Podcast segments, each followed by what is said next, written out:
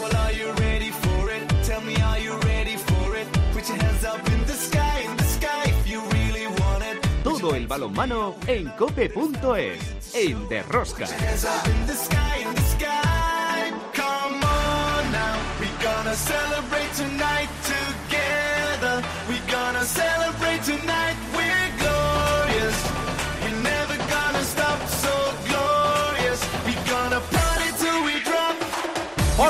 Ya estamos aquí otra semana más con todos vosotros. ¿Qué tal estáis todos? Amantes del balonmano, seguidores de Rosca. La Liga Sobal la semana pasada disputó dos jornadas. Por arriba sigue la lucha por las plazas europeas con Vidasoa, Granollers, Atlético Valladolid y Anaitasuna. Y peleando por salir del descenso siguen Puerto Sagunto, Sinfín y Cangas.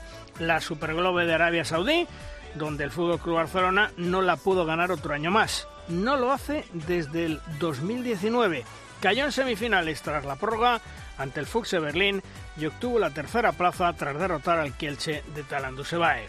Regresan las competiciones europeas masculinas. En Champions League, el Barcelona viaja a Polonia para enfrentarse al Wisla Plock y en la European League mañana martes, porque os recordamos que grabamos hoy lunes, Cuenca viaja hasta Eslovenia para jugar contra el Wisla Plock y el balonmano Logroño también viaja a Serbia para verse las caras con el Bogvodina. En la división de honor femenina, tras la disputa de la decimoprimera jornada, prácticamente todo sigue igual. En las competiciones europeas femeninas, malos resultados tanto para Costa del Sol Málaga como Vera Vera y en la European League esa tercera ronda ida.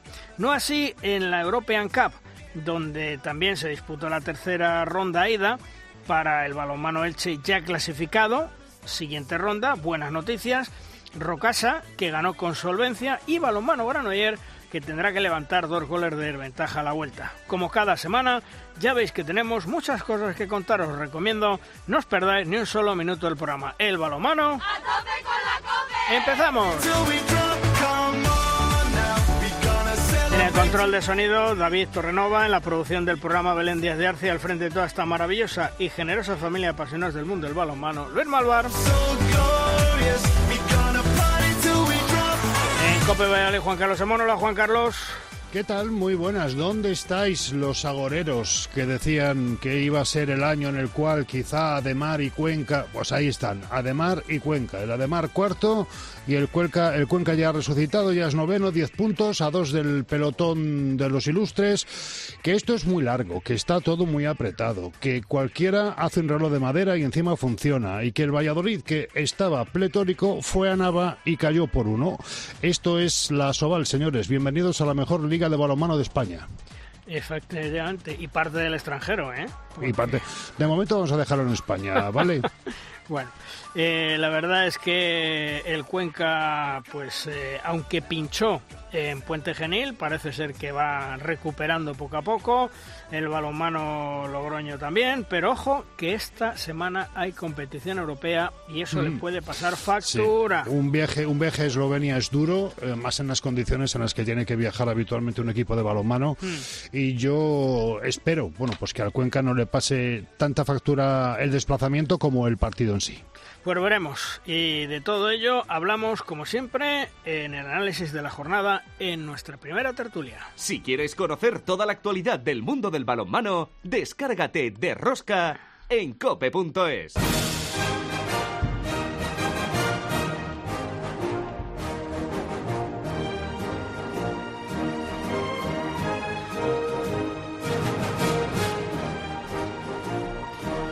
Una primera tertulia en donde contamos hoy con dos grandes entrenadores, dos buenos amigos, Víctor García Pillo. Hola Pillo, ¿qué tal? Muy buenas. Hola, buenas a todos. Y también Tony García. Hola Tony. Hola, buenos días. Bueno, Pillo, eh, comenzamos por, por el de tu tierra. Eh, Cangas empata a 30 con un Huesca que suma un empate de penalti a tiempo cumplido, un punto de oro que se lo lleva uno, un punto de oro que pierde el otro. Bueno, yo creo que el Cangas eh, está en una, en una dinámica negativa y ya que estamos en tierra de meigas aquí, le está creciendo los enanos, quizá le vendría bien pues hacerse algún tipo de sortilegio tan habitual aquí. No, lo cierto es que el partido lo dominó bastante, bastante bien, llegó a tener incluso cinco goles de ventaja pero un inicio de segundo tiempo muy, muy malo, con, con muy mucho descontrol y con, y con poca capacidad de, de, medir el, momento del partido en el que se estaba, pues el Huesca se rehizo y, y aunque fue siempre uno o dos goles arriba, al final pues consiguió el empate que, que yo creo que, que perdió un punto el Cangas, porque eh, decía yo lo de, lo de la dinámica negativa, no normal, faltando seis segundos, un lanzamiento claro de seis metros que falle el jugador del Cancas, una fantástica parada de Tercariol, que saque el balón y que le llega al pivote que está solo en seis metros, un pase de, de, de 25 metros y que le llegue y, que no, no, se hubiera podido interceptar, ¿no? Y luego ya a siete metros. En general, yo creo que el partido del Cangas pues estuvo ya más acorde y, bastante mejor que las últimas actuaciones en que la que fueron bastante flojas. Porque Tony, eh, a Huesca le ha venido el punto fenomenal. Fíjate que ese puntito le saca un poco de, de, abajo, le distancia de los tres últimos y aunque no anda muy bien este, esta temporada el Huesca, pero, pero le ha venido fantásticamente. No, seguro. Eh, para su confianza, para su crecimiento como equipo, como grupo. Ah, recordemos que continuamente Huesca cambia jugadores y tiene que reconstruir de nuevo, como la mayoría de los, de los equipos. Pero Huesca sabemos todos que sigue picando piedra y poquito a poco se va, se va a afianzar en esos puestos de, de media tabla para arriba. Y Pillo, mmm, hablaba yo antes con, con Amón de, del Cuenca. Cuenca pierde en Puente Genil, una cancha complicada, trabajado triunfo de Puente Genil ante uno de los grandes de la liga, pero ojo, mmm, hoy regresa viaje a las competiciones europeas, mañana juega en Europa y estoy seguro que eso va a volver a pasar factura. Sí, para jugar este tipo de, tres partidos por semana, pues es necesario tener muchos mimbres y, y, muchos elementos que te permitan hacer rotaciones, ¿no? Aparte de que Cuenca va a visitar una cancha complicada como, como es la de Gorelle, y, bueno, está ahí, no acaba de, arrancar, de encadenar victorias, pero bueno, ya está en una zona templada cerca de los puestos de Europa. Que Tony, eh, Cuenca muy regular esta temporada, va ascendiendo, va subiendo, ya está en la séptima posición, 10 puntos, pero es lo que hemos hablado otras temporadas. Eh, Europa, salvo al Barcelona, pasa factura y menuda factura a los equipos españoles en la Liga Sobal. Totalmente de acuerdo. Eh, mira, tenemos el reflejo ahora, todo y que nos pese muchísimo que Granollers no esté en, en Europa pero puede, puede estar en la Liga Sobal, yo no digo que, que tranquilo, pero sí eh, trabajando los partidos del fin de semana y con otra, con otra dinámica. Cuenca, después de jugar dos partidos, tiene, como ha dicho Pillo, un partidazo ahora contra Gorenche Berén. Esto, más el viaje, más eh, todo lo que, lo que pueda haber comportado de, de, desgaste de los, de los partidos anteriores, yo creo que es muy difícil para un equipo de la Liga Sobal como, como Cuenca o como a cualquier otro yo creo que es un poquito, yo no te diría inasumible, pero mm. sí que tiene, tiene muchísima dificultad. Y como decimos, pues luego pasa factura en la liga, la liga doméstica, en la liga Sobal. Eh, los equipos sufren también. Y, y, que Cuenca tiene otro otro añadido más a esta circunstancia, ¿no? Que, le, que cuatro, tres, cuatro jugadores le vinieron del Panamericano hace es. una semana con un viaje interoceánico, intercontinental, llegaron y sin descanso jugaron, en fin, que hay que, eh, yo creo que se está exprimiendo demasiado, lo vengo diciendo ya desde hace muchos años a los jugadores y, y, y es una prueba la, la, multitud de lesiones que, que, que porque cada vez más se están produciendo en el balonmano. Claro, es que es, esa iba a ser mi reflexión. ¿Qué tal, chicos? Muy buenas, Pillo, Tony. Buenas, eh, ¿qué tal? Eh, precis, precisamente venimos de una semana, o de, de, hace un par de semanas, en las cuales, o en la cual eh, esa reivindicación del desplazamiento de jugadoras y de mantener la competición doméstica en función de un calendario eh, estaba centrado en la Liga Iberdrola, en las guerreras, las chicas. Esta semana le ha pasado a los chicos. Eh, Valladolid ha mm, recibido a tres jugadores, a dos jugadores eh, prácticamente sin poder entrenarse, han tenido que jugar el partido ante Veridor, el intersemanal. Sin poder prácticamente eh, adaptarse a más allá del ver el vídeo, han tenido que jugar el partido de Nava.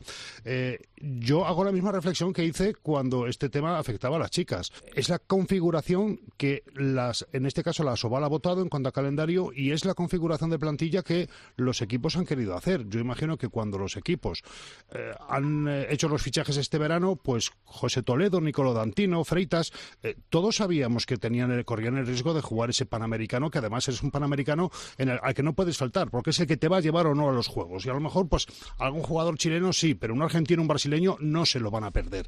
Entonces, yo creo que también los clubes deberían asumir un poquito su parte de culpa de preparar plantillas o de configurar plantillas dentro de sus posibilidades que no dan para tener internacionales, para jugar en Europa, para el modelo de viaje que hay que hacer desde la Liga Asobal, para jugar la Liga Doméstica y encima conseguir objetivos en todo.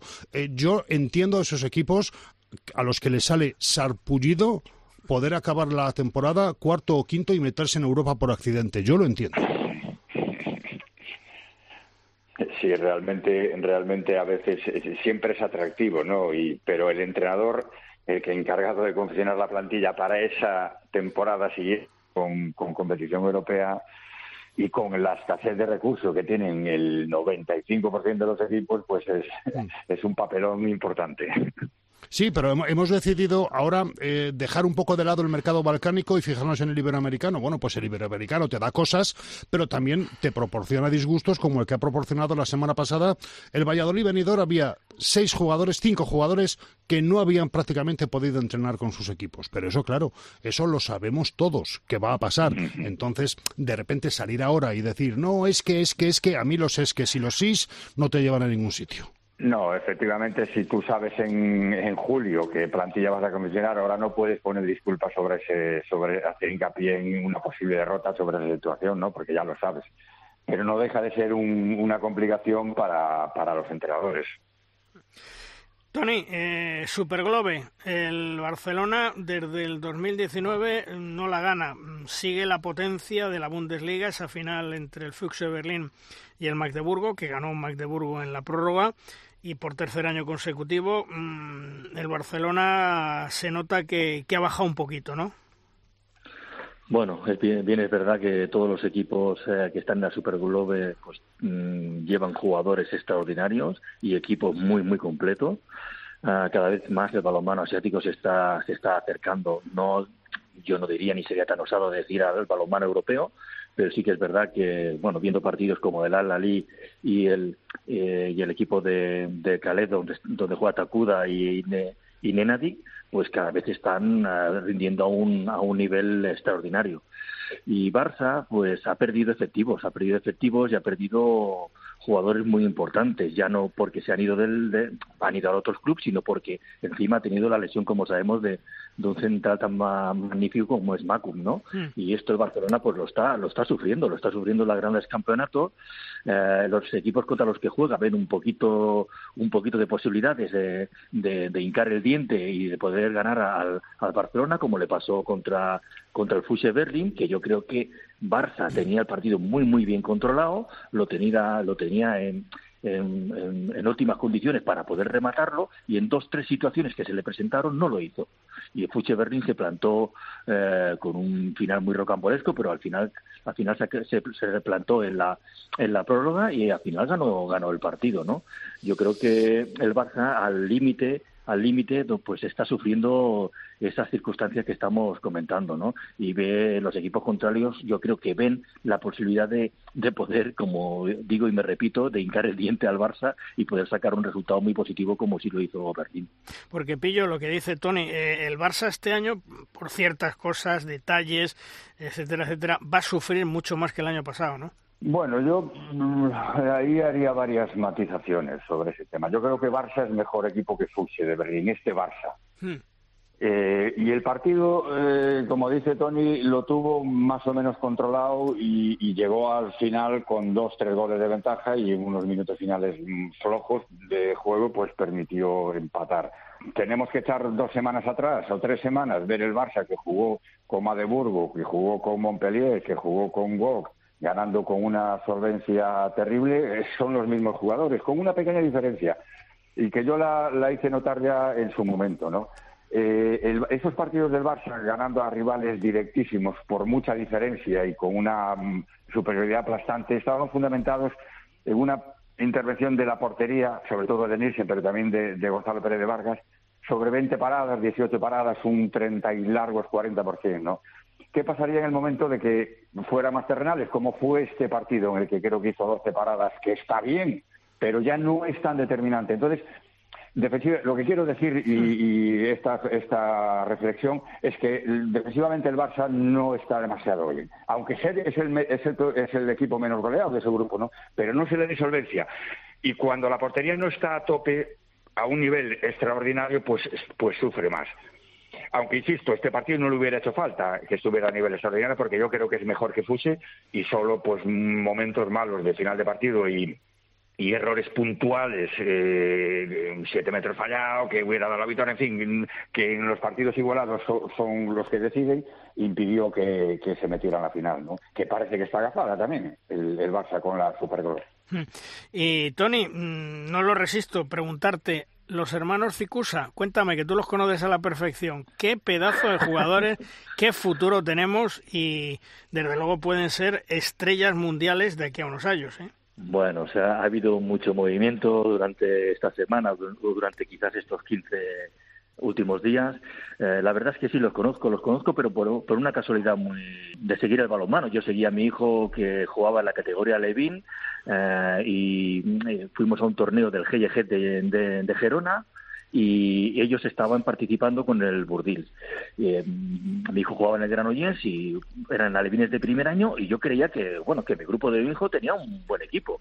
Pero cuando juegas contra el Burdil, si ves dos jugadores que se movían de lado a lado, de izquierda a derecha, arriba y abajo, con pases extraordinarios, con lanzamientos imparables, con unas situaciones que, que hacían, pues, eh, de, mm, no de jugadores de alevines de segundo año, dices, hostia, estos jugadores son eh, diferentes, son, ah, bueno, ah, eso que dices, bueno, lo dejas ahí y preguntas y dices, no, no, es con jugadores que, que están jugando en Burdil, que están continuamente en el pabellón de Burdil, se están siempre entrenando, casi casi viven allí, me decían, ¿no? Bueno, entró en el Barça a, a llevar la dirección técnica con Pasqui y Barru y, y, bueno, me acuerdo de ellos cuando estamos a, estamos a punto de hacer nuestro infantil de, del Barça, ¿no? Y ahí ya los metemos en, en dinámica, hablo con la familia, los metemos en dinámica del Barça y continuamente los vas viendo crecer, ¿no? Aquellos chicos que habías visto en un torneo, pues van creciendo, van trabajando, se van formando. Son dos jugadores que, que trabajan muchísimo, eh, que les gusta mucho el balonmano, lo llevan en las venas, eh,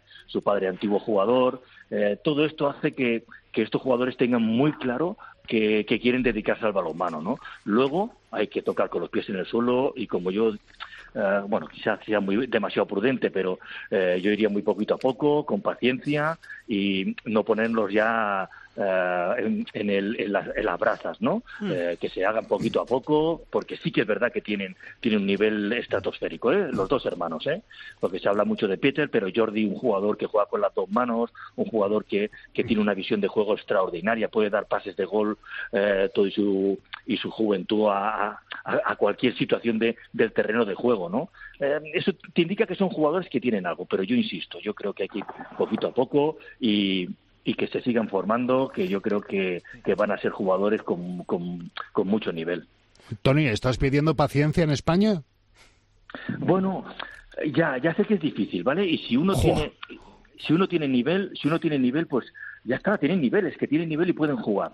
Yo estoy de acuerdo, ¿vale? Eh, y hay que ponerlos, pero simplemente digo que te- se, se tenga ese punto de, de paciencia, ese punto de, de que jo, no alterar la, la formación de los jugadores, pues porque tengan que dos o tres partidos a la semana, porque estos jugadores se tienen que seguir formando.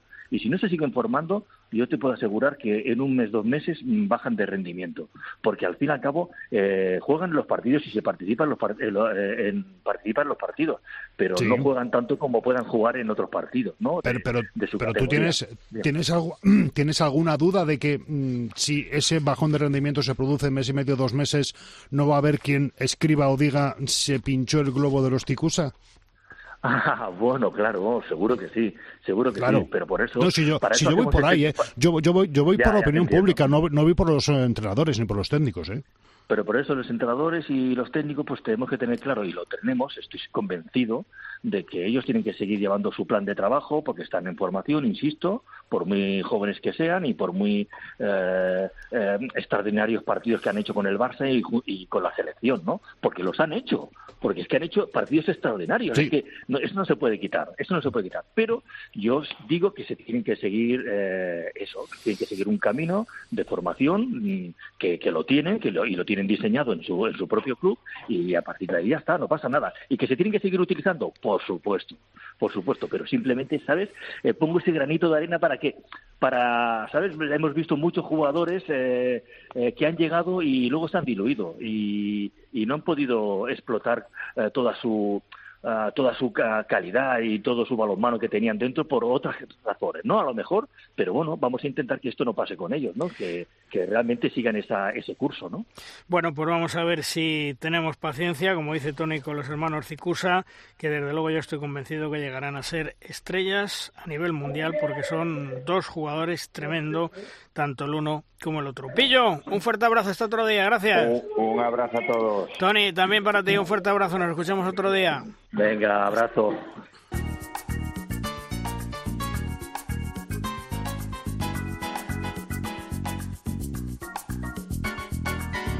En las competiciones europeas femeninas, recordemos que el Veravera perdía en Noruega ante el Sola 32-29 en la European League, partido de ida de la tercera ronda. El Costa del Sol Málaga empataba en Málaga 29 con el Copenhague de Dinamarca. Y si ya nos remitimos a la European Cup, destacar que el conjunto del Granoller en esa tercera ronda EA perdía 27-29 ante el Coyalti turco, tendrá que resolverlo en Granoller, mientras que el balonmano Elche conseguía la clasificación ganando los dos partidos, dos partidos que se disputaron en Alicante frente a Lionias, griego, y está en la siguiente ronda, y el Rocasa Gran Canaria también sacaba un gran resultado 34-23 ante el equipo croata del dúo. Por lo tanto, buena perspectiva en la European Cup, mal perspectiva en la European League. Veremos a ver cómo son esos partidos de vuelta. Llegan de rosca al momento de nuestra firma invitada. Hoy la firma nos viene de la mano de Anselmo Ruiz de Alarcón, nuestro analista de datos de cabecera. Un Anselmo con sus precisos datos siempre nos acerca muchas veces a situaciones claves a la hora de ganar o perder un partido. Hola Anselmo, ¿qué tal? Muy buenas. Buenos días, Luis. Bueno, ¿de qué nos hablas esta semana, Anselmo? Sobre el Magdeburg. Vayamos allá. Nuevo campeonato del mundo Super Globe para los sajones. Ya son tres consecutivos, unidos a su actual champion.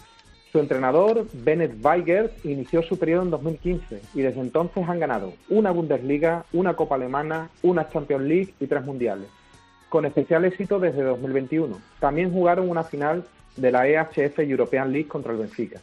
El Magdeburg se sale de lo habitual en equipos alemanes. No dispone de jugadores de talla y antropometría tan grande como la habitual en Bundesliga, ni es uno de sus presupuestos más altos. Esa selección de jugadores diferente la lleva también a su modelo de juego, basada en la casi absoluta ausencia de pérdidas en ataque.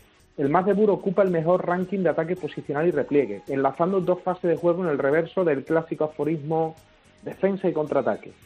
Lo hace con ritmo ligeramente lento, con un control estructurado que logra llegar a la portería contraria mediante caminos diferentes a las típicas autopistas alemanas de juego exterior y lanzamiento lejano, con caminos más serpenteantes mediante bloqueos y cintas, consiguiendo así gran cantidad de penetraciones y lanzamientos en proximidad semejantes al tipo de jugador que recluta, ágil y cintador.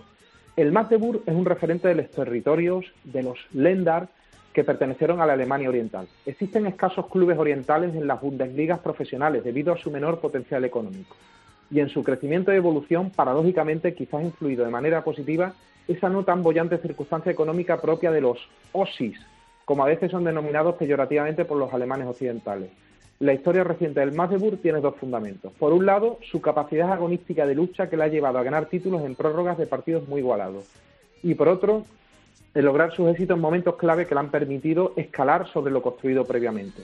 La Copa de 2016, en la primera temporada de Weiger, le permitió albergar paciencia en el club y el título mundial de 2021, cuando se empezaba a salir de la pandemia, fue un pilar de lo cosechado actualmente. El más debut no aparece de la nada. Su entrenador fue ya campeón de la Champions League y la Bundesliga con este mismo equipo en 2001-2002 como jugador. Al retirarse, se convirtió en coordinador de sus equipos de base, realizando un trabajo paciente y reflexivo que ahora da sus frutos. Un documental muestra el trabajo de Bennett Weiger en el Magdeburg, enseñando su despacho, el diálogo con los jugadores en el vestuario. Están floreciendo multitud de documentales en balonmano. Y ahora que ya no están tan lejanas las fechas de Navidad, me atrevo a recomendar algunos, como el recientemente dedicado al magnífico portero cubano-portugués Quintana, en una serie portuguesa de cuatro capítulos que no se detiene tan solo en su fallecimiento, sino en la alegría y desarrollo que supuso para el balonmano luso. Menos recientes pero idóneos tenemos el documental sueco de los Vengan Boys, de la impresionante Suecia del periodo 1990-2002, o un documental serbio sobre la metaloplástica de Saba. La cercanía de las entrevistas a los protagonistas de la época nos permiten conocer detalles desconocidos. Tú, Luis, realizaste una labor similar en tu tesis doctoral sobre la radio deportiva, acudiendo a la casa de los grandes que cimentaron tu medio. Participaste también aportando tu conocimiento cuando te entrevistaron en un documental sobre la llegada de Bujovic a España y su disyuntiva entre Atlético Madrid y Fútbol Club Barcelona. Y en esa bonita mezcla de sensaciones de documentales de balonmano, dentro de esa producción serbia, me sorprendió cuando entrevistaron a las instituciones en persona que supusieron los jugadores de aquella metaloplástica de Savage y de la selección yugoslava, la representación que cuando les hacen una pregunta sobre cuál fue el mejor momento de su vida en el balonmano, empiezan a aparecer individualmente, de pie, uno tras otro, diciendo la palabra Madrid, pronunciando la expresión Palacio de Deportes, en castellano, con su acento balcánico, porque a pesar de su oro olímpico, de su Mundial de Selecciones ganado, de su Copa de Europa de Clubes, el mejor momento que ellos refieren de su vida no fue de su propia afición, sino del ambiente que respiraron y observaron en aquella tarde de 1985 al percibir en el rival la magia que el extinto Atlético de Madrid otorgó al balonmano con aquellas banderas y sonidos que aún perduran en ellos cuando salieron al parque para iniciar el partido. Gracias Luis y hasta la próxima. Un abrazo Anselmo, hasta otro día. Gracias como siempre. Gracias a ti, un abrazo.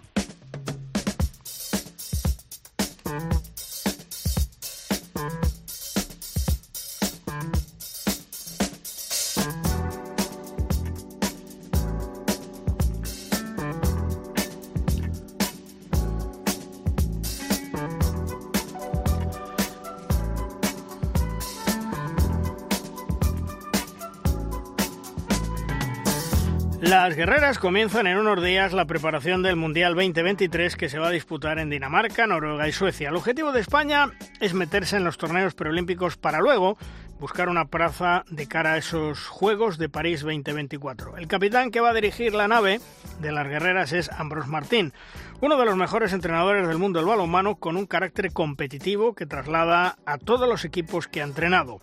Sepamos cuáles son sus sensaciones, vibraciones de cara a esa gran cita donde tenemos mucho en juego. Hola Ambros, ¿qué tal? Muy buenas. Hola, buenos días. Bueno, eh, ¿te ha costado mucho hacer la lista de 19 jugadoras? Porque luego se te van a quedar en 17, me imagino. Sí, sí, es, es complicado porque venía, pues, o veníamos trabajando con un grupo amplio, un grupo de, de 30 a 35 jugadoras y bueno, a partir de ese grupo pues hemos confeccionado una lista que si por mí fuera evidentemente sería más amplia, pero pero bueno, los requerimientos de la, de la Federación Internacional pues así lo, lo dicen y, bueno, hemos tenido, tenido que elegir entre, entre las jugadoras que consideramos que, que pueden ayudar y hacerlo mejor al, al equipo en, en, esta competición, pero debo decir que es una lista abierta uh, y, que, y que en ese sentido, pues eh, si surgiese algún inconveniente, pues en cualquier momento podría entrar eh, cualquier otra jugadora que a buen seguro lo hará de igual manera bien como, como las que están en ella. Porque eh, has tratado de dar continuidad al bloque con el que venías trabajando, me imagino.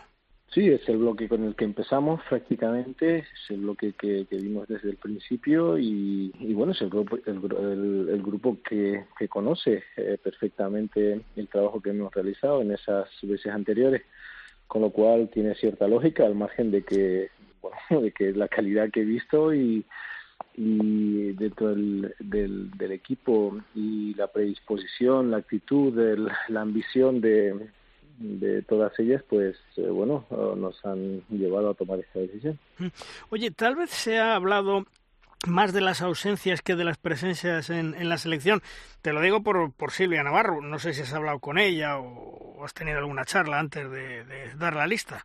Bueno, es normal. Yo creo que, es normal. En eh, todas las entrevistas que, que me han hecho, pues, eh, pues eh, sí. Eh, la primera pregunta y si no la más importante eh, bajo vuestro punto de vista son las ausencias. Pero bueno, si nos ponemos a buscar ausencias, pues yo también eh, podría decir varias porque, porque, como hemos dicho antes, es un grupo muy amplio, es un grupo que viene trabajando muy bien y al margen de, de Silvia, pues hay otras jugadoras que también, además algunas en mi puesto, que, que vienen haciendo un gran trabajo en sus clubes. Pero bueno, yo considero que es, es normal. Lo que sí que puedo decir es que eh, eh, sí que he hablado con Silvia, le he explicado la situación y él lo ha entendido perfectamente. Sabéis todo el mundo que es una, uh, aparte de deportista, es una persona encantadora, uh -huh. magnífica y, y, bueno, no, no hay ningún problema en, en ese sentido.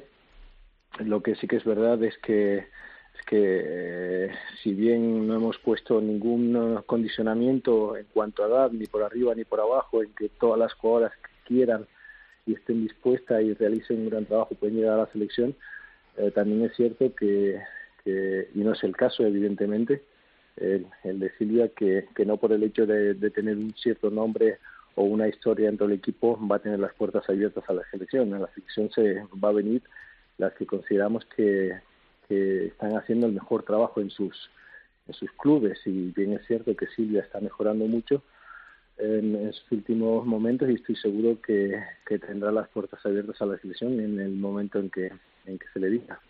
Ambros, eh, ¿quién te preocupa más en estos momentos por su estado físico? No sé si han evolucionado en los últimos días eh, favorablemente. Laura, Lara, pa Paula Arcos. Sí, hay algunas jugadoras que, que últimamente no han estado jugando mucho en su club, pero son jugadoras eh, importantes o especialistas, ¿no? El caso de Lara, por ejemplo, es una jugadora pues que en defensa aporta muchísimo. Y bueno, fue una buena noticia para nosotros ver que sabemos que, que la evolución de su pie es, eh, es muy buena y, y, también sabemos que, que ayer jugó su primer partido después de un, un mes, con lo cual, uh, uh, bueno, las noticias son buenas, al igual que, que Arcos, que después de unos primeros meses donde no ha disputado muchos minutos debido a algún problemilla, pues últimamente pues está jugando y está asumiendo responsabilidades en un equipo de Champions. El torneo internacional de España eh, que vais a disputar en Santander con Serbia, Japón y Argentina, ¿te va a servir para la preparación que quieres de cara al Mundial? No, en, los entrenamientos.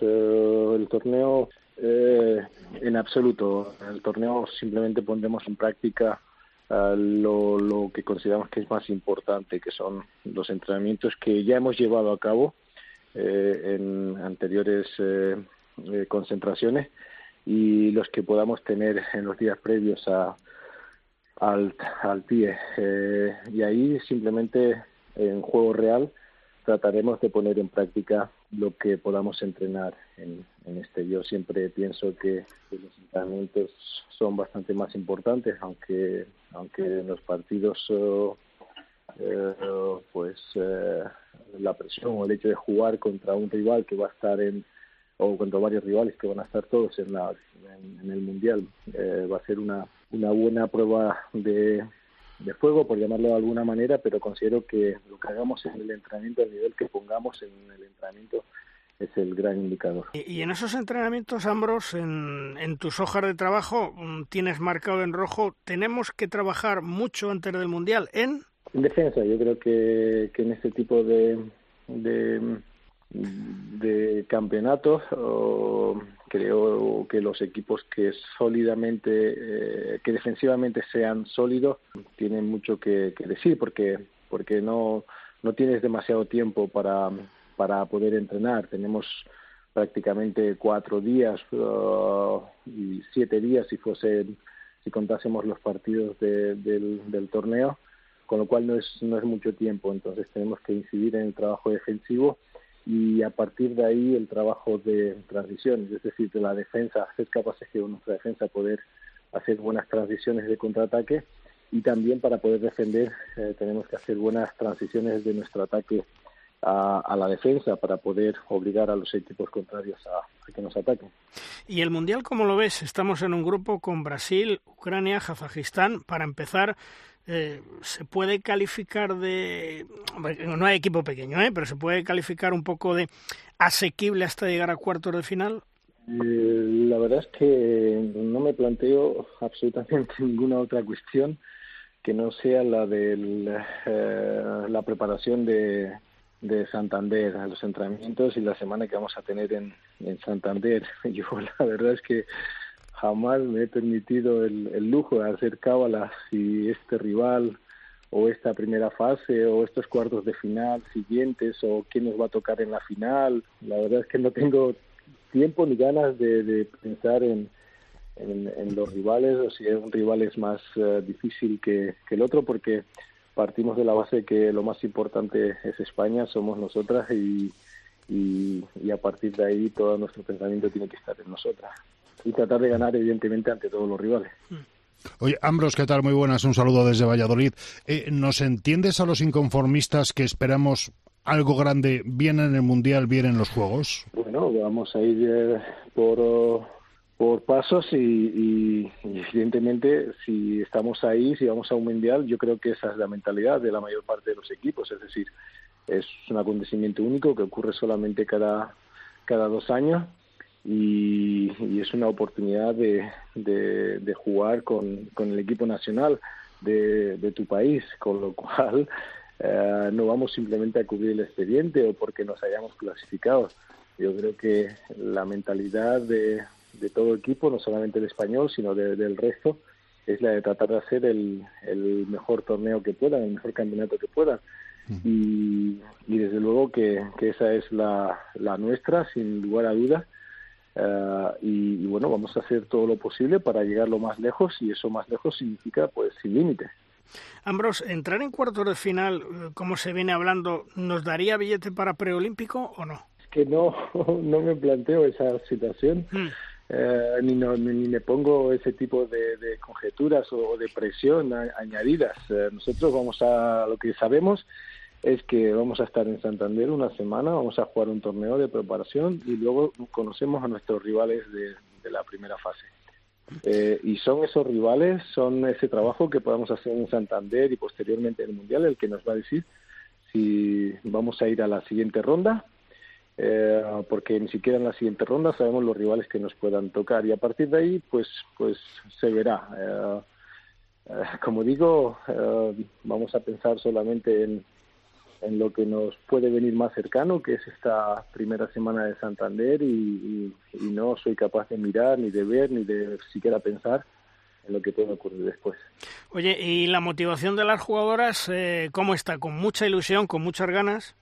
Sí, sí, me consta, me consta, pues porque he hablado con, con varias de las jugadoras y, y bueno, la verdad es que, que sí, que el ambiente es muy bueno, ya lo ha sido en las anteriores concentraciones, en los que hemos estado y, y bueno, eso es eh, primordial, eso es básico, pues que, que, todas las jugadoras, desde el cuerpo técnico hasta, hasta el, el primero de nuestros aficionados, pues tenga esa uh, ambición, ilusión por hacer algo, algo bonito, algo grande y, y partiendo fundamentalmente por, por cada una de las jugadoras que van a estar.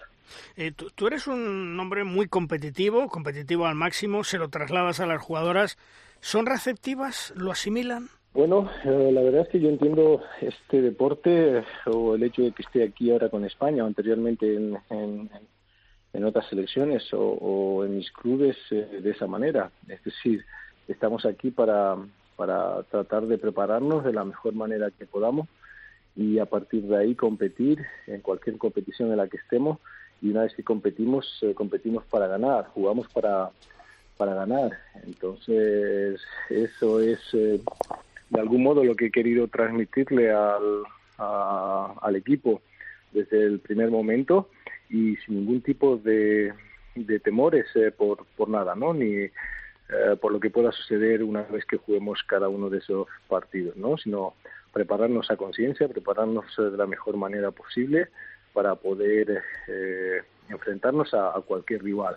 Y e insisto, no hay ni rivales fáciles ni, ni rivales eh, imposibles, con lo cual esa es eh, mi idea o mi mentalidad o llámalo como quieras y, y eso es lo que he intentado transmitir y, y- y eso es lo que realmente creo. Hablamos del presente, pero eh, el futuro Ambros eh, femenino de cara a la selección, ¿cómo está? Hablamos de la junior, de la juvenil. Creo que tienes buen, buenos mimbres para trabajar de cara al futuro con las guerreras, ¿no?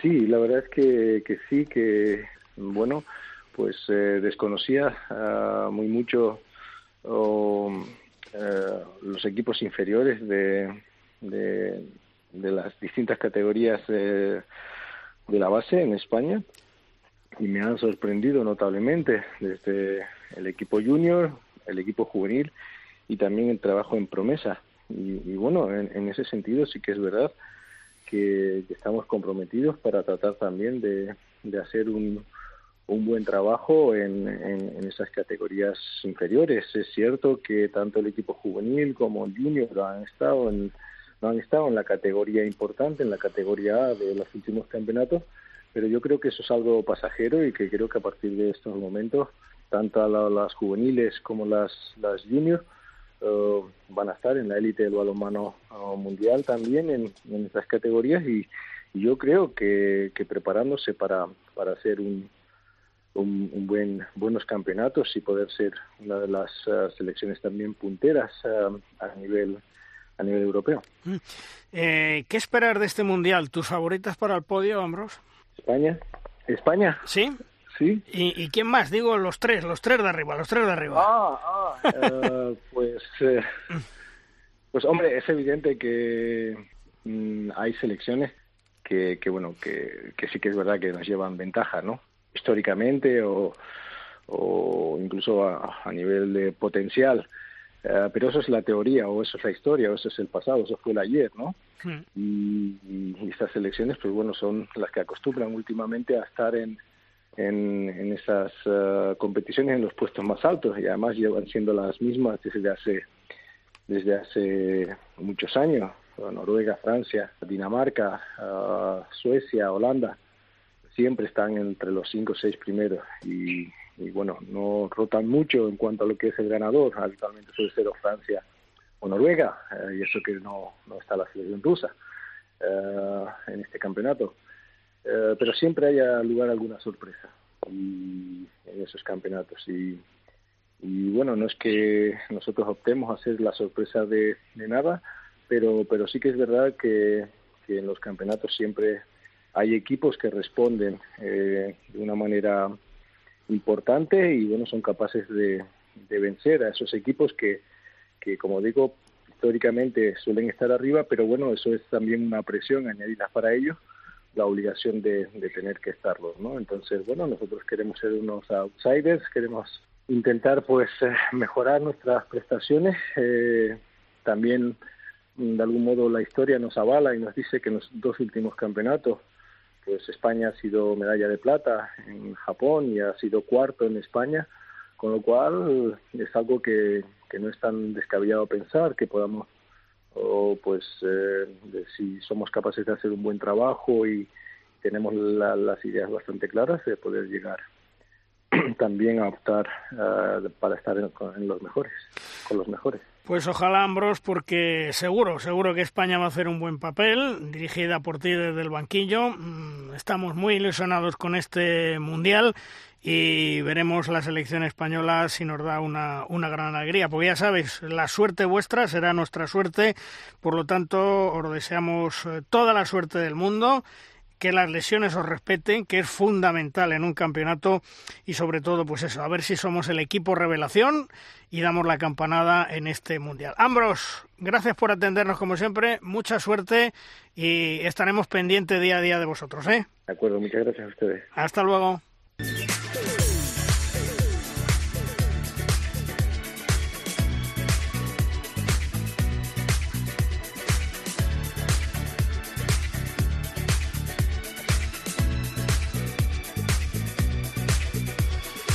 Nuestro gran Mateo Garalda, hace ya unas semanas, eh, firmó como nuevo entrenador del conjunto italiano del Albatro Siracusa en Sicilia y que disputa la Serie A de la Liga Italiana. Hasta Sicilia nos vamos para charlar y ver cómo le va a Mateo Garalda. Hola Mateo, ¿qué tal? Muy buenas. Hola, ¿qué tal? Buenas. Oye, me habéis puesto de, de telonero Ambros. Joder, qué puto lujo. no te puedes quejar, ¿eh? No te puedes quejar.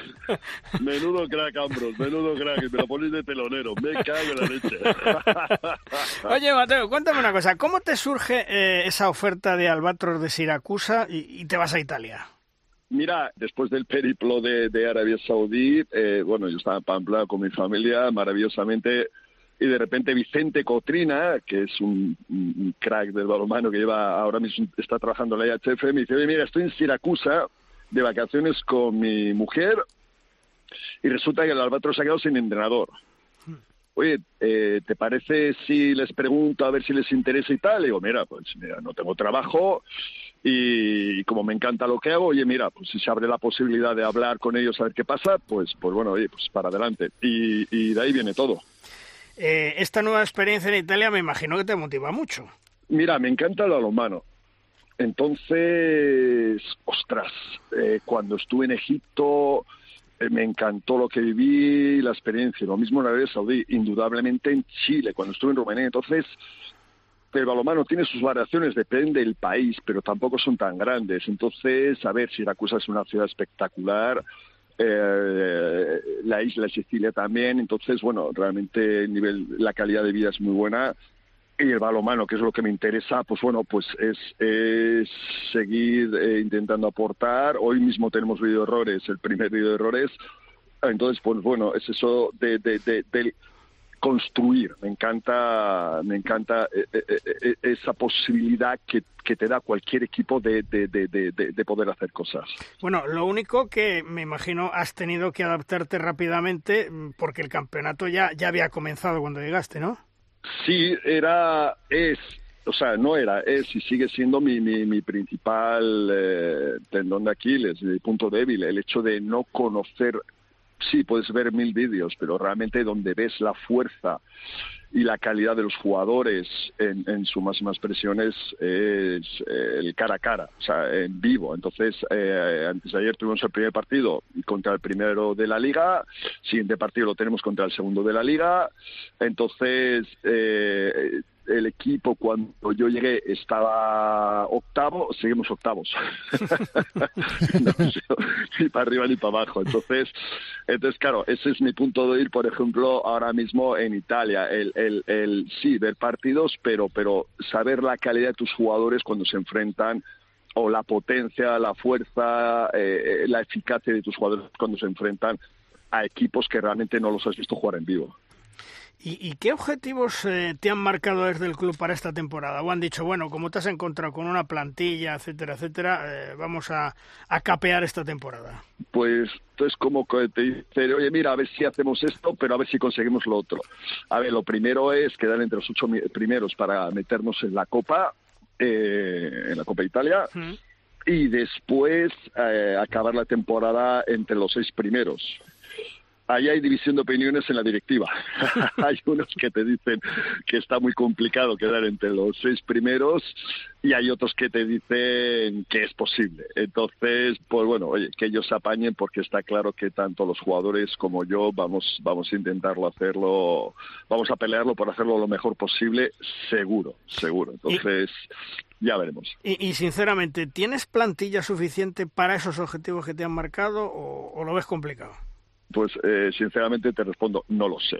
Yeah. No lo sé porque me, me falta, la, la, como te he dicho antes, la experiencia de vivir el día a día, eh, no de vivir el día a día, sino de haber jugado mínimo la primera vuelta como para decir, ostras, le podíamos haber metido a este equipo, este equipo es imposible ganarle, este equipo es muy difícil. Te pongo un ejemplo, el otro día jugamos contra el primero de la liga, tuvimos opciones a ganarles pero en ese partido del otro día, igual en otro partido dices no imposible, pero en el partido de, de, del otro día es que tuvimos realmente opciones para ganarles. O sea, el partido lo perdemos nosotros. Y no, es que el otro equipo te ha pasado por encima. No es verdad, en, en absoluto. O sea, entonces, claro, dices, bueno, es la experiencia con el que va primero en la liga, pero bueno, igual resulta que el que va primero en la liga tuvo un mal día y por eso mismo tuvimos opciones a ganarle. O fue su mejor día. Entonces, claro, me falta esa experiencia de, de, del vivir partidos en directo contra, eh, contra rivales. Hmm. Mateo, ¿cómo es la liga italiana? Eh, han llegado muchos técnicos, muchos jugadores extranjeros ahora. Eh, el balonmano italiano creo que está creciendo, los clubes cada vez son más fuertes. ¿Cómo lo ves? Mira, a mí lo que me ha sorprendido y, y, gratamente eh, de, de, haber visto pff, unos 10 partidos, prácticamente casi todos los equipos, lo que ha sorprendido gratamente es eh, la facilidad que tienen los equipos para cambiar sistemas defensivos. O sea, son eh, la mayoría de entrenadores que he visto son entrenadores realmente muy atrevidos. De repente están en un sistero, como te suben en un 4-2 individual, como te suben a un 5-1 muy profundo, como un 5-1 eh, mucho más plano, por así decirlo. Eh, los sisteros es cierto que no son tan agresivos como podemos ver quizás en algunos equipos en España o en Europa, pero sí que eh, la, la, capacidad de, de, manejar sistemas defensivos con una frescura y una alegría, eh, o sea, con un desparpajo que realmente a mí me ha sorprendido. Y la importancia del balonmano en Italia respecto a aficionados y medios de comunicación, mm, ¿cómo andan? ¿Van eh, a los pabellones, van a las canchas? ¿Los medios os hacen más caso o menos caso que aquí a la Soval en España? Mira, ahí estoy un poquito perdido, porque, o sea, sí es cierto que, que todos los partidos los puedes ver en YouTube, prácticamente eh, son, son en streaming, mm. eh, lo puedes ver, pero eh, yo estoy en, en el aspecto de, de, publicidad de la liga, de medios de comunicación, ahí, ahí estoy perdido. Mm. Eh, hola sí. Mateo, desde Valladolid, ¿qué tal? Muy buenas, un saludo. Oye, una pregunta. Hola, ¿qué tal? El, el balonmano así a nivel global que has podido estudiar allí en, eh, en, Italia, ¿es más latino, más balcánico, más centroeuropeo? ¿Hacia dónde, hacia dónde apunta? Wow. Mira, yo creo, yo creo ahora mismo que, que en Europa se ha internacionalizado, es decir, se ha se juega un Global, balonmano. Se, se, se, ha globalizado. Exacto, sí. Fíjate, a ver, yo estuve en la liga en Dinamarca, tuve la suerte de jugar allí tres años en el, dos, el 2010. Eh, hoy en día ves a Skien, que me encanta cómo juega, a Go, a, a, a, a Olbor, no tiene nada que ver, nada que ver con hace 10, 12 años. Nada que ver. O sea, de repente ves defensas tremenda, seisteros tremendamente profundos, ves cinco unos con un desparpajo latino brutal y, y, y lo mismo puedes ver en, en, en, Francia, en Alemania. Kiel hace 10 años pensar que Kiel podía jugar con un 5-1 eh, más de más de 5 o 10 minutos. O sea, era, era, inimaginable. Sin embargo, hoy no Kiel, sino varios equipos en Alemania ves con, con 5 unos o defensas listeros muy agresivas. Entonces, yo creo que en ese aspecto se ha globalizado eh, muchísimo más. Sí es cierto que en Italia, por ejemplo, la, las defensas sisteros son más planas, son más planas. Así que, bueno, hay, hay presiones de los segundos impares, eh, o sea, impares de los segundos, eh, presiones pares tampoco he visto yo demasiado exageradas, tampoco he visto presiones de los extremos en, en, en, en los normales que suceden en juego regular de, de, de dos contra uno.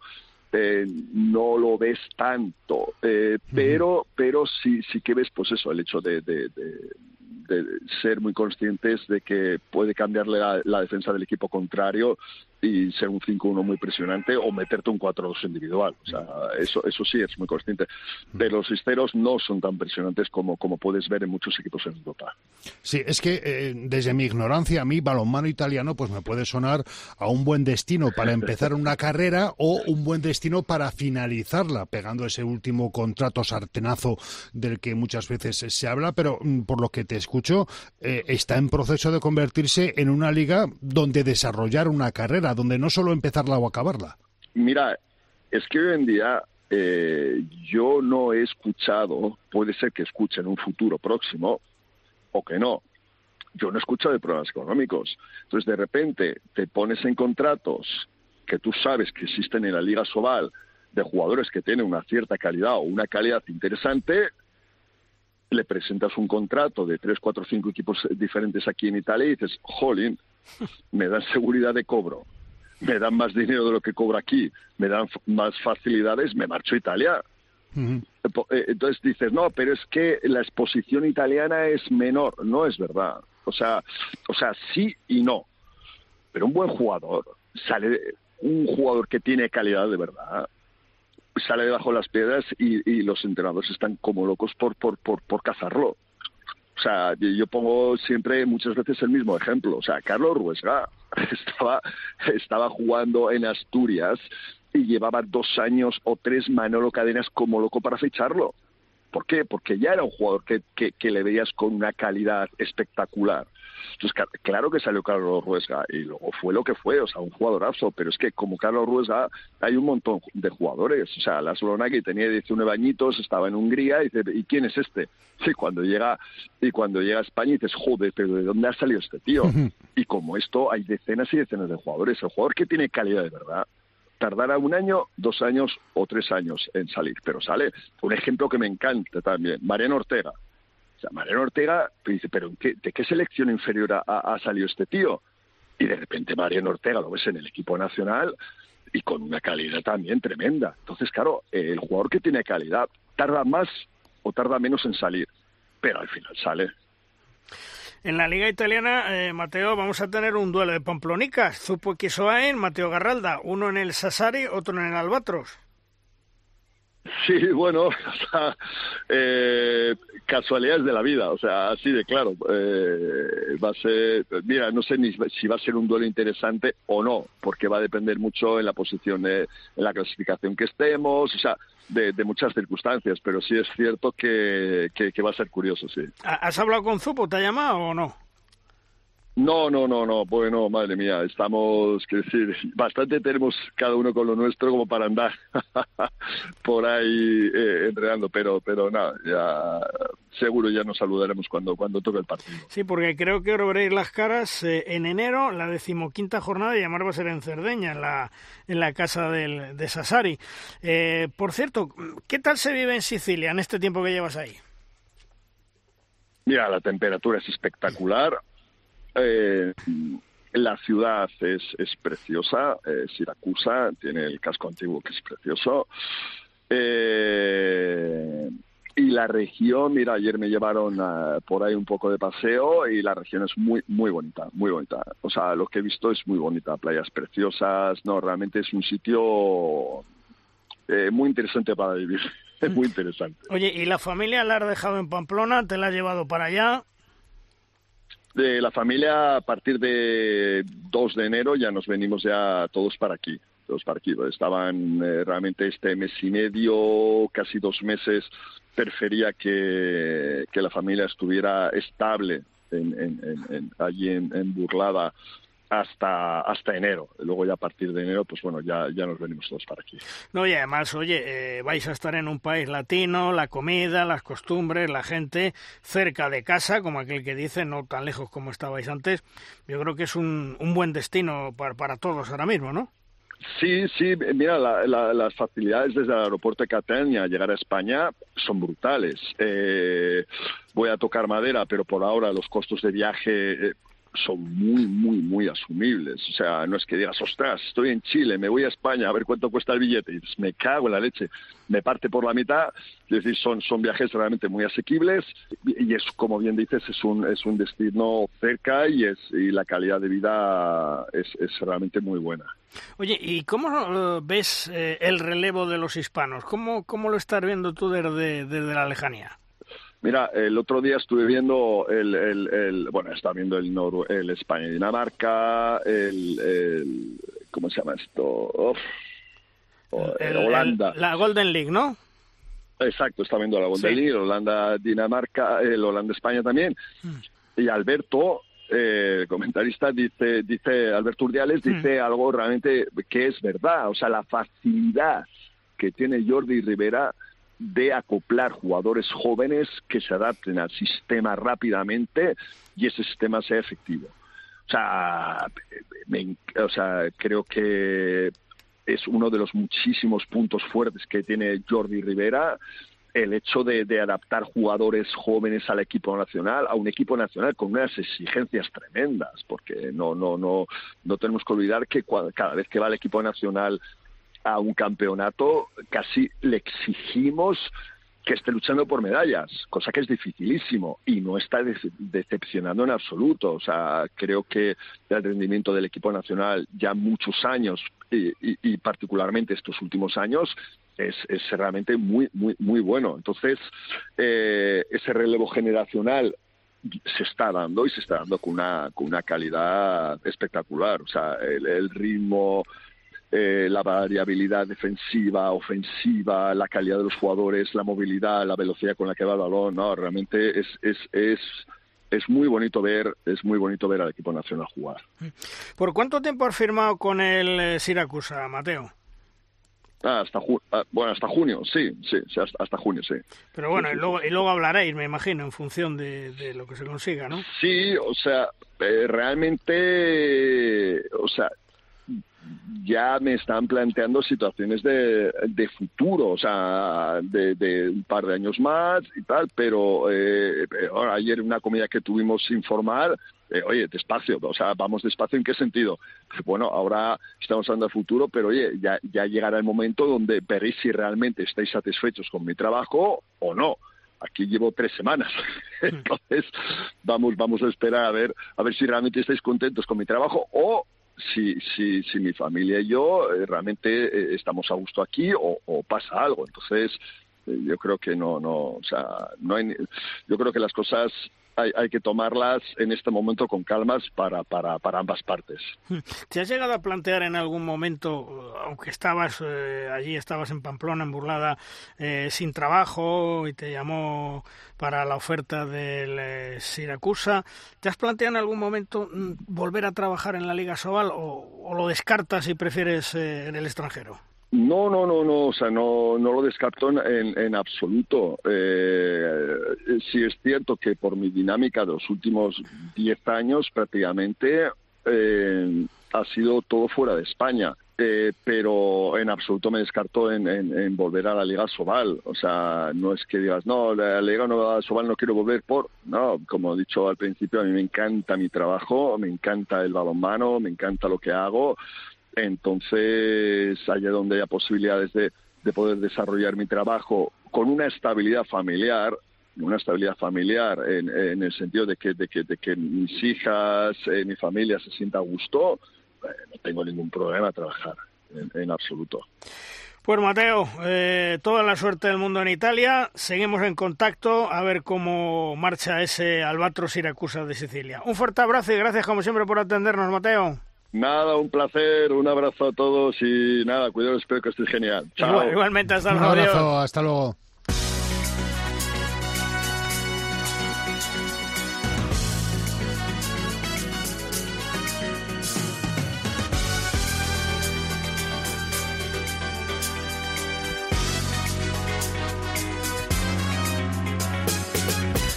Escuchamos la música y eso nos dice que es el momento en derrosca de nuestra sección La Pizarra de los grandes especialistas. Abrimos un día más nuestra aula particular, nos sentamos, prestamos mucha atención a lo que nos van a contar. Esta semana, con todos nosotros, uno de los preparadores físicos más importantes en el deporte español, Jesús Rivilla. Recordemos que Jesús ha tenido bajo su supervisión durante bastantes años a nuestros hispanos para llevarles a lo más alto del podio, como así ha sido. Hola Jesús, ¿qué tal? Muy buenas. ¿De qué nos vas a hablar esta semana en tu pizarra, Jesús? Muy buenas Luis, muy buenas oyentes de Derrosca. Hoy quiero compartir con ustedes una reflexión que surgió tras el cuarto Congreso Internacional de Balonmano, el COIMBA, hace poco más de una semana. Fueron tres días de puro balonmano con más de 30 intervenciones y ponencias. Una locura especialmente porque hubo más de 200 inscritos. Al final del primer día, un alumno destacado me hizo una pregunta que resonó en mi mente. Jesús, en el baloncesto tienen una palabra que les da sentido de pertenencia, familia. ¿Cuál es la palabra del balonmano? La palabra que nos da pertenencia a los balonmaneros. Tras días de reflexión encontré la respuesta. En dos palabras, buena gente. Somos esencialmente buena gente. Cada día que paso compartiendo con profesionales, entrenadores, profesores, deportistas, investigadores, lo tengo más claro. El sello de nuestra comunidad es la calidad humana y eso se refleja en cada interacción. Por eso, Manolo Laguna, siendo una enciclopedia infinita, aún se pregunta al inicio de sus ponencias con humildad qué puede aportar al balonmano. Por eso los hermanos Chirosa, en especial mi amigo Luja, consiguió con la organización, con la Escuela Nacional de Entrenadores, mejores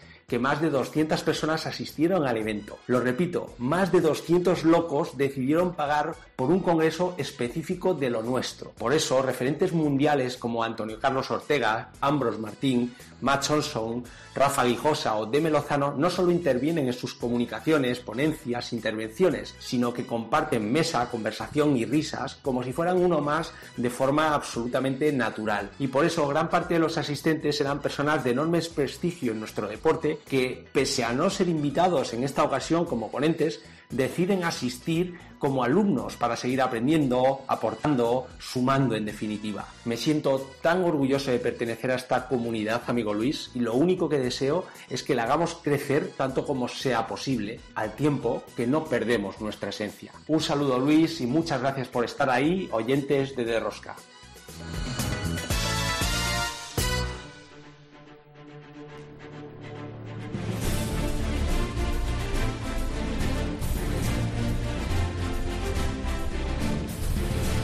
En De Rosca llega nuestro tiempo de debates, nuestra tabla redonda. Una tabla redonda que contamos hoy con Fernando López Hervás, compañero de Movistar Plus. Hola Fernando, ¿qué tal? Muy buenas.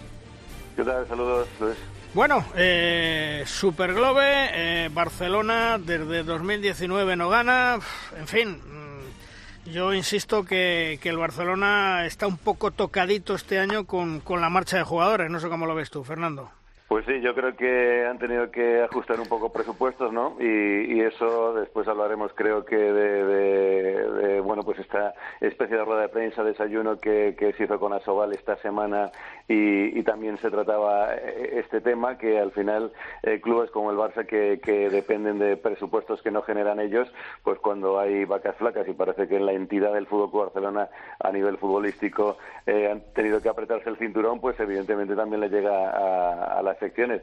Lo estabas comentando tú, desde el 2019 eh, no consigue el Barcelona el, título. Estaba repasando yo la historia de esta Super Globe y, y, y, la mayoría de veces han sido equipos españoles los que la han ganado. Creo que lleva el Barça antes de ese 2019 tres o cuatro años de forma consecutiva y me planteaba por una parte eh, la bajada de, rendimiento por, por, la marcha de jugadores importantes y también eh, algo que a veces hablamos, ¿no? que es el momento en el que se disputa esta Super Globe que, que, parece que le viene mejor a los equipos alemanes últimamente que, que en esta ocasión al fútbol Barcelona en este calendario un poco caótico que, que, tenemos en el balonmano mundial, ¿no? Sí, la verdad es que sí. Oye, y, y hablando de otro tema, mm, ¿los hermanos Cicusa te, te gustan? ¿Los has visto jugar?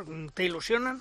Eh, la verdad es que a mí todo lo que sea juventud me, me, ilusiona. Eh, les he visto jugar y, y, yo creo que son ese tipo de jugadores que tienen eh, el desparpajo de, de, la juventud. Además, eh, han tenido la, la, fortuna de que tanto en, en su club, en esta ocasión en el Fútbol Barcelona, como sobre todo en la selección española, eh, hay un entrenador eh, como Jordi Rivera, que mm, yo creo que no haya otro entrenador que se ha recorrido más kilómetros a lo largo de la geografía española, eh, pues viendo los equipos, viendo incluso los torneos de categorías inferiores.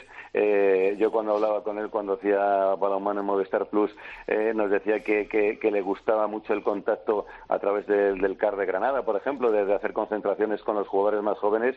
Y yo creo que es un, hombre, un seleccionador que tiene muy controlada la primera división, la Liga Sobal, pero tiene controladísima todo lo que surge nuevo y, y él mejor que nadie para, para jóvenes talentos como son eh, estos dos hermanos que yo creo que están llamados a darnos muchas alegrías. ¿eh? Eh, como tú bien dices, eh, la semana pasada pues hubo, sin una rueda de prensa, un café de, de, redacción, un café de trabajo en un hotel de Madrid por parte del presidente de la Liga Sobal, Servando Revueltas, y del secretario general, Fernando Corral, donde asistieron todos los medios de comunicación. COPE estaba invitada, pero lo digo ya, COPE no quiso ir, así de claro lo digo por una serie de, de detalles eh, no correctos que ha tenido a Sobal en los últimos tiempos y quiero hacer referencia al tema de Pepe Domingo Castaño. Ya lo califiqué en su día, no lo volveré a decir, pero como digo, querían hacer un balance de esos primeros 100 días como competición profesional y, y ahí estuviste tú, ¿no, Fernando?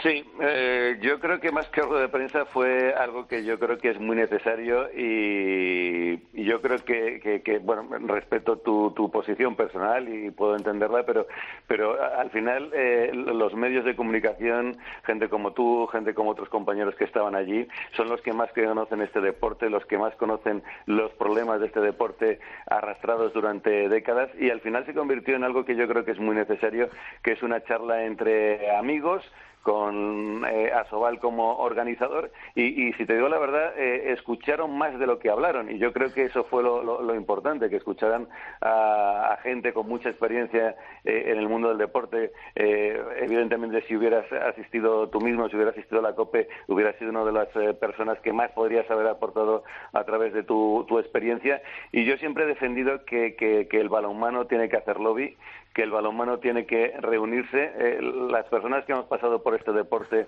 y las que seguís con más intensidad sois los que más conocéis la problemática y, podéis aportar posibles soluciones. Y yo creo que Asobal, eh, con, actos como estos, hace muy bien para, para escucharnos a todos un poco, escuchar nuestras críticas, escuchar nuestras aportaciones.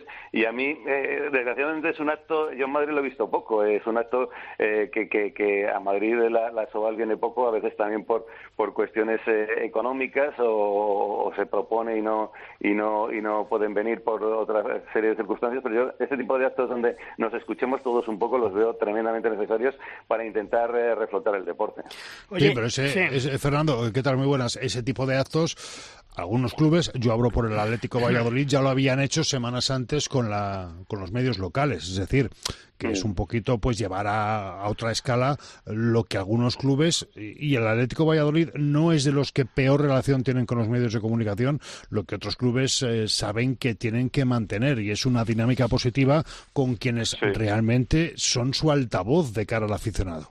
Sí, estoy completamente de acuerdo. Se, habló, por ejemplo, de, de esa dinámica. Eh, ¿Sabes lo que pasa? Al final, los que estábamos allí, muchos eran medios nacionales que se quejaban, no es que se quejaran, pero sí que hablaban de la buena relación que de los clubes con la prensa local de cada sitio, pero tal vez eh, la, la, prensa nacional, que tiene su sede en Madrid, pues no, no, no, no, no se sentía un poco tan cuidada como podéis estar los, los medios locales. Entonces, yo creo que un acto eh, en Madrid, estando la, la Soval en Barcelona, yo creo que es necesario y, y se sería necesario, eh, pues no sé cada cuánto tiempo, pero eh, realizarlo para, para mimar y cuidar un poco a los medios nacionales que a veces eh, pues se sienten un poco maltratados por estar lejos eh, de Asobal, por estar también lejos de, de, los clubes porque Madrid no tiene equipo propio, etcétera, etcétera. Yo al final creo que todo contacto es, es bueno y, como hacéis en Valladolid o como pueden hacer otras, otros, eh, otros equipos cuidando a sus medios de comunicación o manteniendo el trato con ellos, yo creo que cuanto más trato y más conversación y más intercambio de información haya entre todos nosotros, eh, mejor le irá al deporte y mejor eh, nos irá también a nuestros medios. ¿sabes? Creo, Fernando, que, porque lo he leído en alguna crónica de los que estuvisteis ahí, que dice que los clubes llevan cuatro años sin tener una denuncia por incumplimiento de los contratos de jugadores, eh, un cambio sustancial con otras épocas, que se han puesto al día para cumplir ojo, contratos profesionales con su seguridad social para todos los jugadores que se utilizan en la competición y que la época del dinero negro ya se ha quedado obsoleta. ¿Dijeron eso? Eh, la verdad es que los aspectos eh, legales, eh, yo tampoco estuve tomando notas y tal porque yo iba como como invitado y, mm. pero eh, sí que te tengo que comentar que algún compañero nuestro, sí. pues eh, ante ante esa situación de, de, todo ser un poco una situación que había mejorado mucho, le dijo, eh, preguntó sobre sobre el dinero negro y que bueno pues que seguía siendo sencillo hacer contratos en B, etcétera, etcétera. -huh. básicamente lo que yo terminé de entender de estos eh, 100 días es que la situación tampoco había cambiado radicalmente respecto a la situación anterior de la Liga Sobal.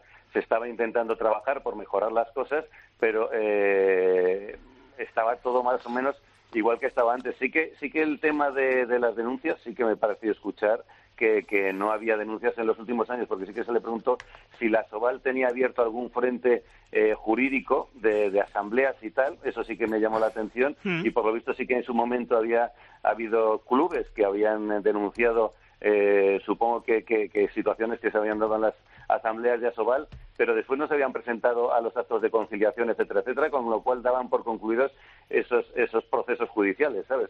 Eso es lo que pude entender de la situación judicial de Asobal con algunos clubes que habían interpelado eh, algunas situaciones de, o decisiones de, de, las, eh, de las juntas de Asobal. Hombre, yo lo que se te puede decir de eso es que la época del dinero negro ya quedó obsoleta. Cuando quieran, el clan del Sobao, este de Santander de Asobal, que si quieren me llamen y les explico porque hay un equipo que el 80%, el 80%, insisto, presuntamente, paga eh, a sus jugadores en B. Si quieren se lo explico. Pero bueno, mejor que no me llamen, no, no voy a perder el tiempo con ellos porque no, no tenemos eh, nada, nada que hablar. Datos de audiencia de televisión no dieron, ¿no? Porque me imagino que aunque estén muy contentos, que están abiertos, que están teledeporte, que no sé qué, pero los datos de audiencia me imagino que siguen siendo más de lo mismo. Pues mira, sobre ese tema, eh, creo que fue, no sabría decirte ahora qué compañero, eh, preguntó cuánto se repartía a final de año eh, mm. con, con Asobal a los clubes y tal, y, no sé si la cifra fueron 30 o 40 mil euros, y entonces su pregunta fue muy clara y dijo si a los clubes les eh, interesaba ceder sus derechos televisivos, con lo que implica de, de cambio de horarios, etcétera, etcétera, eh, por, por una cantidad como pueden ser 30 o 40 mil euros al, al, al, cabo del año. Entonces, claro, ahí es eh, una dicotomía que yo creo que se habla de, desde hace mucho tiempo. Eh, la cantidad que se percibe de, de Asobal pues no, no es mucha, pero por otra parte se busca una repercusión mediática a través de, de los medios de comunicación y en esta ocasión la televisión. Pero eh, claro, en esta ocasión era un compañero de, de, prensa escrita, también te lo digo, que, uh -huh. que, que, claro, eh, un poco la, la, queja de la prensa escrita es que con esta locura de calendario de horarios, vender el producto en periódico es muy complicado. Claro. Eh, lo mismo eh, cierres, eh, tú, tú, llegas a tu, a tu director de, de sección y le dices, mira, eh, hoy ha habido partido, mañana hay partido, pasado hay partido, hoy, hoy acaba las 11, mañana juegan tal, entonces sí que eh, hubo una especie de crítica o queja de los eh, compañeros de la prensa escrita diciendo que, que hay veces que se prima buscar un contrato televisivo, pero que eso merma otro tipo de, de medios de comunicación como puede ser prensa escrita. ¿no? Claro, es que el problema, Fernando, es que eh, al estar en manos de la Liga Sport Televisión, pues el balonmano se ha trasladado al fútbol y lo hacen como los partidos de fútbol para que no coincidan dos, para que no para coincidan. Que no se pisen, Exacto. Sí. Entonces No, va, pero- uno, va uno detrás Luis, de otro, claro. Luis, Luis, Luis Fernando, eh, pero mm, vamos a ver, es una plataforma de pago en streaming en la que no se cuida el producto. No se cuida el producto. El tema de los horarios, vamos a dejarlo aparte. Hmm. Eh, yo, el otro día, eh, Nava Valladolid, joder, es que conectaron con el pitido inicial. Es que no hay ni una previa, no hay eh, un análisis, un, un, una presentación de estadísticas, no hay nada. Es el partido a pelo como hacen los niños cuando lo dan en YouTube en equipos eh, de provincial. Eh, es, vamos a ver, que estamos cobrando a la gente. Ojo, y digo balonmano y digo baloncesto en la Liga Leboro igual. Es simple y llanamente la transmisión del partido a pelo de minuto 1 a 40, de minuto 1 a 60. No hay eh, en los descansos cortan, te dejan un plano fijo del pabellón, no se está cuidando, no se está haciendo atractivo el producto, no estás dejando o haciendo que la gente los 10, 12 minutos del descanso o, o que un cuarto de hora antes del partido ya ponga tu canal, con lo que eso podría suponer de ventana publicitaria, para estar ya enterándose de quién, en qué posición va uno, en qué posición va otro, quién es el mejor, quién es el peor, quién ha metido más goles de la plantilla de A, quién ha metido menos goles de la plantilla de B. Todo eso, que podía adornar perfectamente una transmisión, no lo están dando. Con lo cual, ojalá fueran el 20% de lo que está haciendo eh, eh, otras plataformas con la Liga de Fútbol. Ojalá. Sí, Lo que pasa es que al final, al final el problema de todo esto es el, dinero, la inversión. O sea, eh, yo, yo, yo, siempre repito las mismas cosas. Eh, hay que meter en la cabeza de, de, la gente o de los clubes de balonmano que, que no estén obsesionados con que les reviertan 30.000 euros al final de año, sino eh, meter el, el, el, término inversión. Y esto no es un gasto, esto es una inversión. Y después, por ejemplo, eh, se trataron muchos temas muy interesantes. Por ejemplo, eh, si, si, si habría que poner eh, unas condiciones. Mmm, no digo leoninas, sino para que, pues como hace la CB, en cuanto a canon, en cuanto a pabellones, en tal. Entonces, siempre estamos también en esta, en esta lucha, porque si, si vemos el panorama del balonmano, pues son eh, ciudades medianas, incluso eh, algunas ciudades eh, pequeñas. Entonces, claro, si pones una cortapisa de, de pabellón de 5.000 espectadores eh, más un canon X, lo mismo te aparece Sevilla, pero, pero estás perdiendo eh, eh, los equipos que ahora mismo forman la mayoría de la Liga Sobal. Fernando, ¿alguien preguntó eso cuando la mejor entrada es 1600? Claro, pues, pues eh, no, sí, sí, eso, eso, eso, se planteó. Es más, yo siempre recordaré, eh, a mí en su momento, te estoy hablando de hace 10 o 15 años, no sé hace cuánto tiempo estuvo César Argiles de seleccionador, y me acuerdo una vez en Valencia que le entrevistamos y, y él lo tenía claro, que había que poner eh, unas cláusulas eh, para entrar en la Soval con pabellón eh, de X. Pero yo estoy contigo, o sea, al final eh, nosotros hemos tenido grandes pabellones como Guadalajara, un pabellón Claro. nuevo, y, y el equipo lo que quería era ir al pequeño, porque en el pequeño en 1500 disimulan, en el grande 1500, bueno, se ha pasado a vosotros en Pisuerga, nosotros sabíamos Claro. que obligábamos a ir a Pisuerga porque porque el Barça llenaba, pero claro, yo entiendo que vosotros prefiráis eh, eh, jugar en el en el Huerta. eh, Huerta del Rey, ¿sabes? En el Huerta del Rey. Huerta y, Entonces- y ya se nos hace grande. Y se hace grande a veces, o sea, que te quiero decir. Eh, pero eh, a mí no me parece mal que se, que se saquen, se planteen cosas y tal, y cada uno de su opinión. O sea, eh, yo, yo creo que el balonmano ahora mismo no está para irse a grandes pabellones, está para eh, intentar llenar los pequeños que tiene, ¿sabes? O sea, está clarísimo. Bueno, y de la Copa Sobal me imagino que también se preguntaría, una Copa Sobal que como ya se ha contado en este programa, a fecha de hoy es una competición oficial, no profesional, y que por lo tanto pertenece a la Real Federación Española de Balonmano hasta que se firme un convenio de coordinación y que el propio secretario de Estado para el Deporte ya le dijo en su momento a la Soval que esa competición no es suya, que pertenece a la Federación Española de Balonmano. Y creo que mm, allí también se habló y que inclusive se dieron nombre de ciudades, ¿no, Fernando?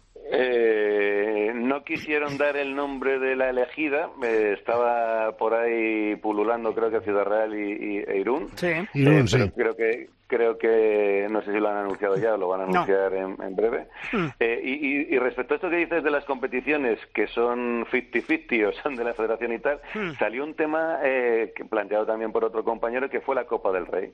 ¿Sabes? Entonces, claro, eh, por eso te digo, a a mí me resultó muy interesante porque salieron a colación muchos temas que yo creo que, que no tienen solución, pero por ejemplo, el, el calendario del balonmano, el- el- el- hay pocos deportes, salvo salvo estos mundiales raros de, de fútbol que se están haciendo ahora, creo que se van a hacer más, eh, eh, cuando para la competición en el mes de enero, ¿sabes?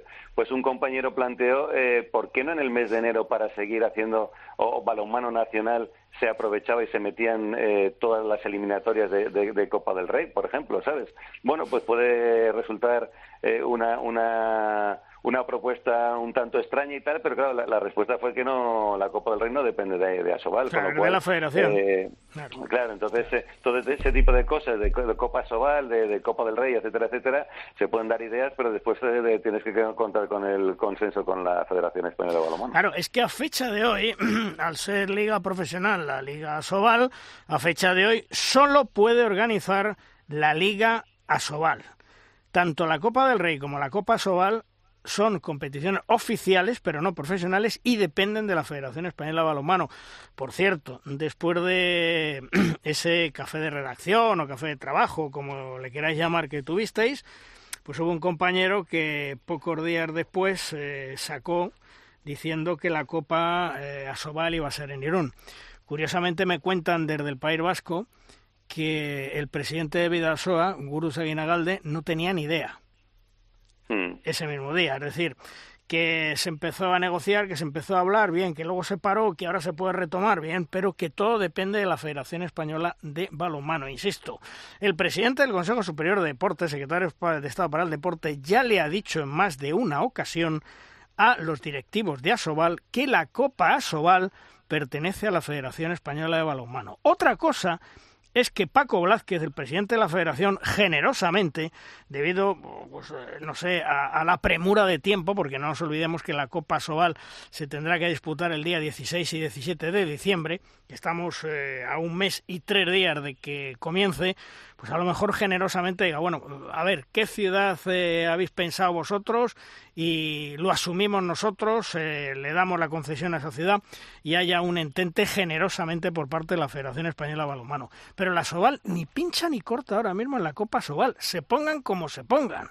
Así de claro, porque no han firmado un convenio de coordinación. En ese convenio de coordinación con la Federación Española de Balonmano habría que hablar de muchas cosas, de dinero, de concesiones, etcétera, etcétera. Y insisto, a fecha de hoy, cero patatero. No hay nada. La Copa Sobal pertenece a la Federación Española de Balonmano. Se pongan como se pongan los directivos del Sobao este de Asobal. Así de claro lo digo. Sí, sí que es cierto, eso sí que se trató que lo que estás comentando tú, que muchas de las cosas que están empezando a rodar tienen que, que, hacerse convenios, firmarse, etcétera, etcétera. Entonces, eh, se preguntó insistentemente por algunos de mis compañeros que, que, que nos dieran eh, o dijeran la ciudad y tal, y, yo creo que la están peinando todavía, o sea que no, no, no se sabe si será de Madrid hacia abajo, de Madrid hacia arriba, si será Ciudad Real o será... Ciudad, Real, Ciudad Real está descartada ya, lo mismo que estaba descartada dos ciudades antes. Posibilidades puede tener Irún, salvo que surja otro, pero digo, mm, todo eso tendrán que ponerse de acuerdo la Federación Española de Balonmano, el Consejo Superior de Deportes, la ciudad eh, que lo quiera organizar, eh, la Soval, que es en este caso como un florero, ni pincha ni corta. Eh, tendrá mm. que hacer lo que diga la federación con su, buena fe. a lo mejor, a lo mejor, Luis, si queremos revalorizar esa competición, que es prácticamente clandestina, eh, deberíamos abrirla también a clubes de la Federación Española de Balonmano, no solamente dejarlo en clubes con clasificación a Sobal. A mí me parecía buena idea lo de lo de Ciudad Real, incluso hacer, pues, ¿por qué no? Entre el cuarto de Asobal y el Ciudad Real una eliminatoria previa para clasificarse para semifinales, pero que, que, que, Ciudad Real volviera a tener balonmano de élite allí con su equipo como protagonista. Te voy a decir una cosa, no descartéis, y yo creo que sería una buena noticia, que Ciudad Real sea esta temporada, es decir, el próximo año, sede de la Copa del Rey de balonmano. Bueno. No lo descartéis. Eh, os, voy a, os voy a decir una cosa. Mm, creo que la última competición que hice como narrador de balonmano de, de Movistar Plus hmm. fue en Madrid. Copa del Rey en Madrid. Sí, y, fue un éxito. De, como en el pabellón de... de, mm, sí, el que está en la casa de, campo, sí. Sí, en la caja, la caja mágica. La caja mágica, sí. La caja mágica, perdón. Eh, y, y, y, yo creo que fue un éxito. No, perdón, era, era el Madrid Arena, ¿no? Es el Madrid, Arena. El Madrid Arena, sí, la caja mágica es donde juegan. Sí, eh, sí es Madrid Río, vale. Sí, sí, el Madrid Arena, efectivamente. Yo creo que por eso no hay que obsesionarse en llevar competiciones. Eh, pues eh, imagínate, si Sevilla está apostando por el balonmano, quiere eh, ascender un equipo el año que viene, se lo puede llevar una, una ciudad más importante que, que, vayan ahí diferentes aficiones. Lo de Madrid, el, último año que estuvo yo, fue fue un exitazo y, yo creo que estuvo muy bien. Un, un gran recinto, eh, una ciudad donde la gente le apetecía venir a pasar el fin de semana eh, eh, a, ver balonmano. Entonces yo creo que hay que, por eso, por este tipo, este tipo de reuniones entre medios de comunicación y Asobal, a, la que yo voy a intentar llevarte de las orejas la próxima, Luis, me vas a permitir, porque yo creo que tu experiencia yo siempre lo digo, la gente que hemos estado en torno al balonmano tenemos que hacer lobby y no nos podemos permitir el lujo de dejar a nadie en el camino. Haya habido discrepancias, decías, no haya habido discrepancias y, yo creo que incluso una voz crítica como la tuya es muy necesaria para, para hacer ver o abrir los ojos a, algunos que ahora estamos un poco más lejos y no tenemos ese, esas noticias y ese contacto directo y, esa información que nosotros en, en, su momento pues tal vez no podemos rebatir, ¿sabes? Bueno, eh, de eso habría mucho que hablar. Solo te recuerdo una cosa, Fernando. Eh, en la última temporada que yo hice televisión, el mm. expresidente de Asobal, Adolfo Aragonés, Adolfito Fantasías, me vetó en Gol Televisión. ¿Vale? Y a partir de ahí podemos hablar de muchas cosas. Bueno, Fernando, que como siempre un placer charlar Sabes- contigo. sabes que yo solo, solo tengo interés de... Lo sé, de- lo sé. Te, te aprecio y creo que, que tu voz es importante en el mundo del balonmano y, y simplemente eh, por eso por eso te lo comento y porque Hmm. me hubiera apetecido que hubieras estado allí a- al lado y, y seguramente que a ti también saludar a muchos compañeros Seguro. y amigos que, que somos entre todos. Sí, ¿eh? sí. Te lo agradezco, Fernando, como siempre. Oye, eh, un fuerte abrazo y nos escuchamos otro día. Abrazo, Luis. Hasta Chao, luego. chao.